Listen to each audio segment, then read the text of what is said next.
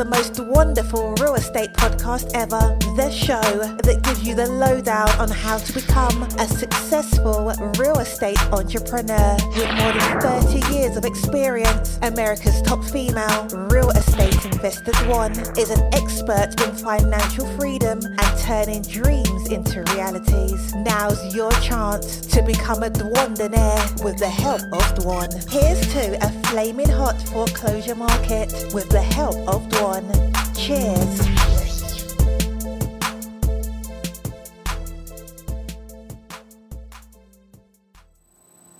Welcome to the most wonderful real estate podcast ever. This is Bill Twyford, the real estate rock star, coming to you with another investing on the go. 15 minutes of solid packed information for real estate investors. So, one more call. We got here? I told the girls, I said, you want me to do a couple calls? Give me a couple things on paper here. So I have no idea what's on this paper. I have no idea what it says. I'm not even looking at it right now. However, I always tell the girls, I go, listen, you guys want me to do calls, you want me to do investing on the go. I don't want to know what you want me to talk about. I want you to just write it down, put it in my Tom Petty hat. That's my Tom Petty hat right here, guys and gals. Make sure I got it on straight. That's my Tom Petty hat write down what somebody talk about. So, this is the last call. Top three types of neighborhoods to scout out. What are the top three types of neighborhoods to scout out? This one will be easy, like the rest. Okay, what we do is we classify neighborhoods one, two, three, four, and five. Other people classify them A, B, and C, stuff like that. However, we find it to be better for our students to understand the difference between a 2 plus neighborhood and a 3 minus versus a 4 plus and a 5 minus. So what we do is we lay all these out based on square footage, based on the type of individuals that live in the area when it comes to income, when it comes to square footage, when it comes to um, you know gated communities, year the house is built, all that stuff factors in to whether it's a level one through a level five. A level one is an area that if a bomb blew up, nobody even know it. You all know those neighborhoods. We all have them in our cities where it's just what we call ground zero. It's a level one neighborhood. It's a, it's an area where all the crime is, shootings, the drugs, all of that has nothing to do with race, has nothing to do with with anything other than most of the time it's low income. Most of the time it's uh, has to do with uh, you know drug invest, in, investation. It has to do with older homes in grid areas sometimes, just areas that have been just left to go. By the way, let me give you a great example. A great example 10 years ago was Capitol Heights in the DC area. And I've been telling people for years to work Capitol Heights. I said it is a great, great rehab area. And a lot of people go, ah, we don't like to work Capitol Heights. It's too rough over there. But you know what? If you drive by there now, so many houses have been rehabbed in there. It was just a booming market for the past 10 years because it was some of the only affordable housing for rehabbers to buy around that area. You know, District Heights was already built up and already fixed, and now they just worked out to Capitol Heights. So there's a lot of, and Hyattsville's another one right there. That was a level two plus, three minus neighborhood. Capitol Heights was like a one plus, two minus neighborhood.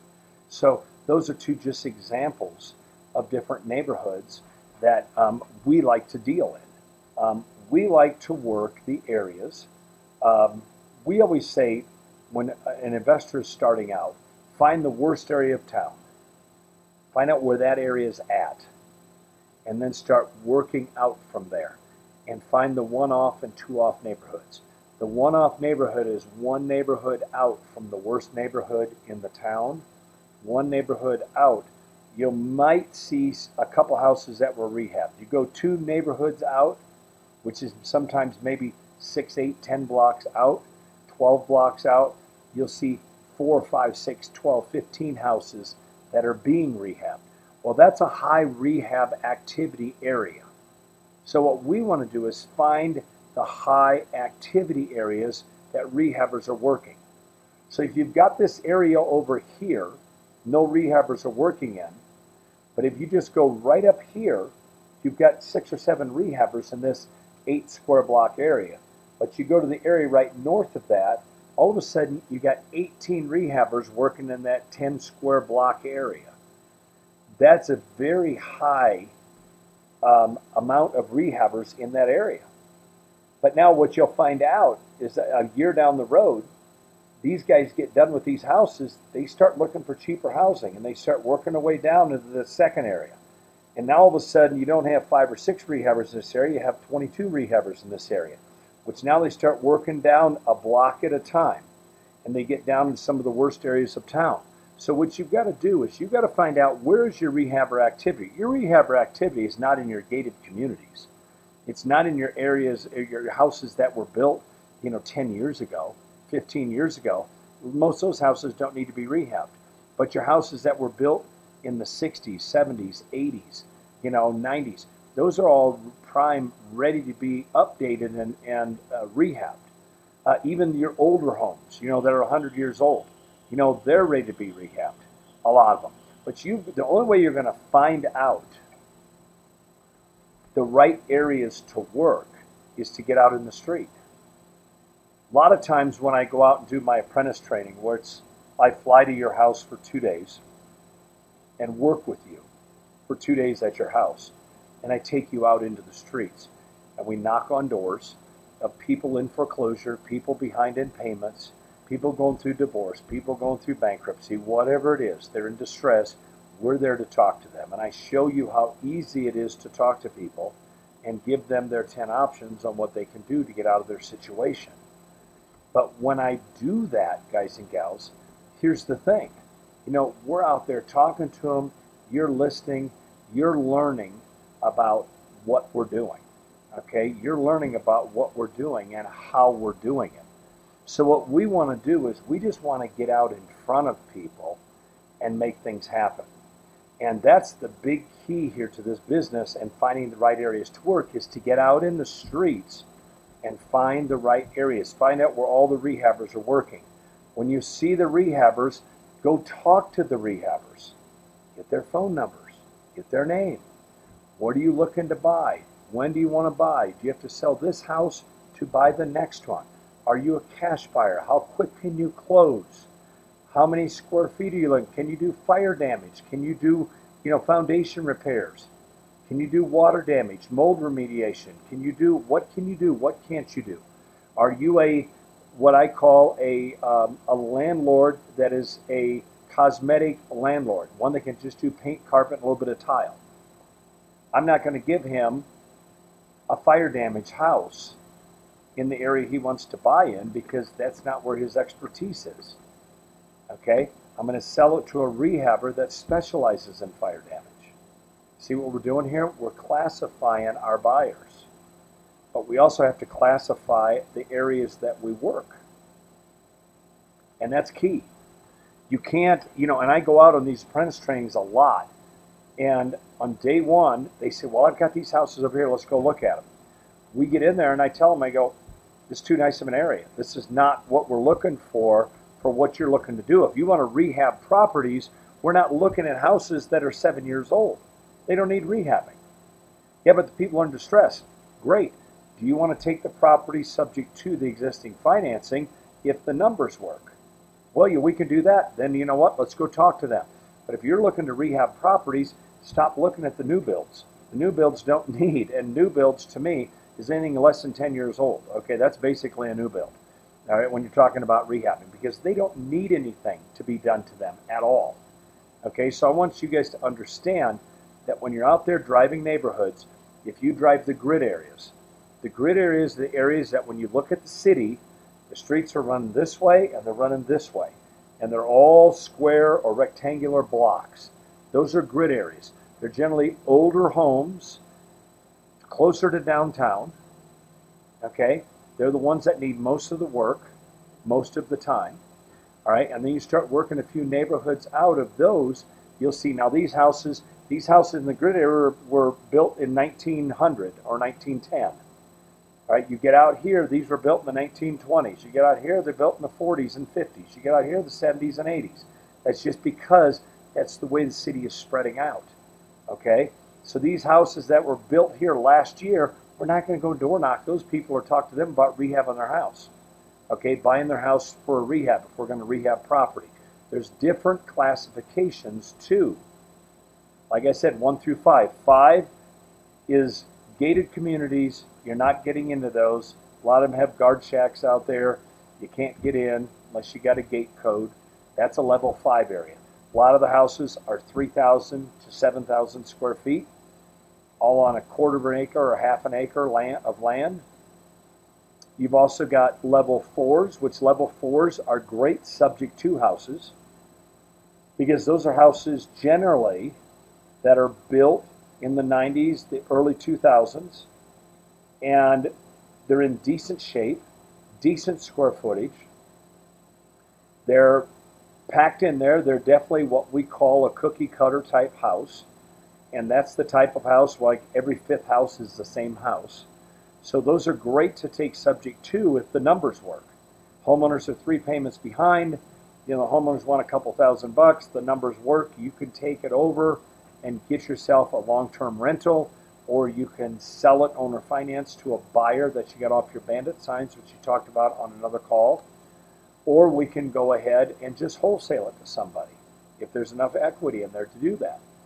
Um, you've got our level three houses and our level two houses, which most of the level two and three houses are anywhere from about 75 to about, uh, or probably 40 to about 75 years old, the houses. And that's the bread and butter neighborhoods, is what it is. It's a blue collar neighborhood. And that's really where a lot of the rehabbers are working is in the level twos and level three neighborhoods. So the first thing I want to do when I'm coming to a town to train somebody is I find the worst area of town. And that's where we start and we work our way out. We start working our way out one, two, three neighborhoods. All of a sudden you start seeing rehabber activity. You start driving down the street and you notice on this street there's five houses that have been rehabbed in the last couple of years. You can tell that they're rehab. So what we want to do is make sure we put you in the right areas so you can turn these houses quick. You go out on a Saturday, drive a heavily rehabbed area where rehabbers are working right now. There's a lot of rehabber activity. What you're going to do is you're going to go in and get their information, and then you're going to be the person that they're going to buy properties from. Because you're going to get the homeowners in those areas working with you. Now you got to remember, a rehabber doesn't have time to work with homeowners that are in distress. They don't have time to chase them down and, and, and, and follow up with them. They don't. They're too busy running their adult daycare center, their rehabbing projects, which is that's what it is an adult daycare center basically. So they're too busy running their jobs. They don't have time to chase leads and to chase homeowners. They want a wholesaler like you that will just feed them deals. That's what they want. Somebody to feed them deals. When Dwan and I met, she had 933 buyers on her buyers list. We were both doing about 80 deals a year. Now, she was doing them in Florida, I was doing them in Colorado. My average sale price was up her here, hers are down here because I was working more expensive homes. However, our average sale price was higher where we were but we're both doing about 80 deals. She has 933 buyers on her buyers list. I have 21. She says to me, I remember this conversation. She says, How do you sell 80 homes to 21 people? I said, They all buy three or four houses. And I said, Why do you have 933 buyers on your buyers list? She goes, Well, that's how many buyers I have on my list. I said, How many out of all those 933 actually buy? She goes, Well, probably 20 to 30. I said, then get rid of the other 900. I said, they're just time wasters, is what they are. You don't need them. Focus on the 20 or 30 people that buy from you and just find out what they need and get them what they need so you can be the person that they go to all the time. Don't waste your time with the 900 tire kickers. She goes, You know, that's really great advice. She said, Because I spend so much time answering questions, answering calls, calling people back, and then they don't do anything. And I said, Listen, I'm telling you, you don't need to be working with people like that. You got to work with people you know is going to close the deal. And the only way you know that is to start building a relationship with your buyers. Okay? And you're going to find them by getting out and working level two and level three neighborhoods. Not the worst part of town, but the blue collar part of town and the lower white collar, lower income white collar part of town. That's where you're going to want to find your rehabbers. All right, guys and gals, this is Bill Twyford, the real estate rock star. Go to dwanderful.com. Go there, give us five stars. Make sure you say in there that investing on the go is the best part of this podcast. I love it. All right, guys and gals, we'll see you on the next call. Bye bye. Thank you for dropping by to the most wonderful real estate podcast ever, making real estate investment wonderful each and every time. Oh, for more information on how to make your real estate dreams a reality, keep an eye on dwanderful.com and be sure to become a member.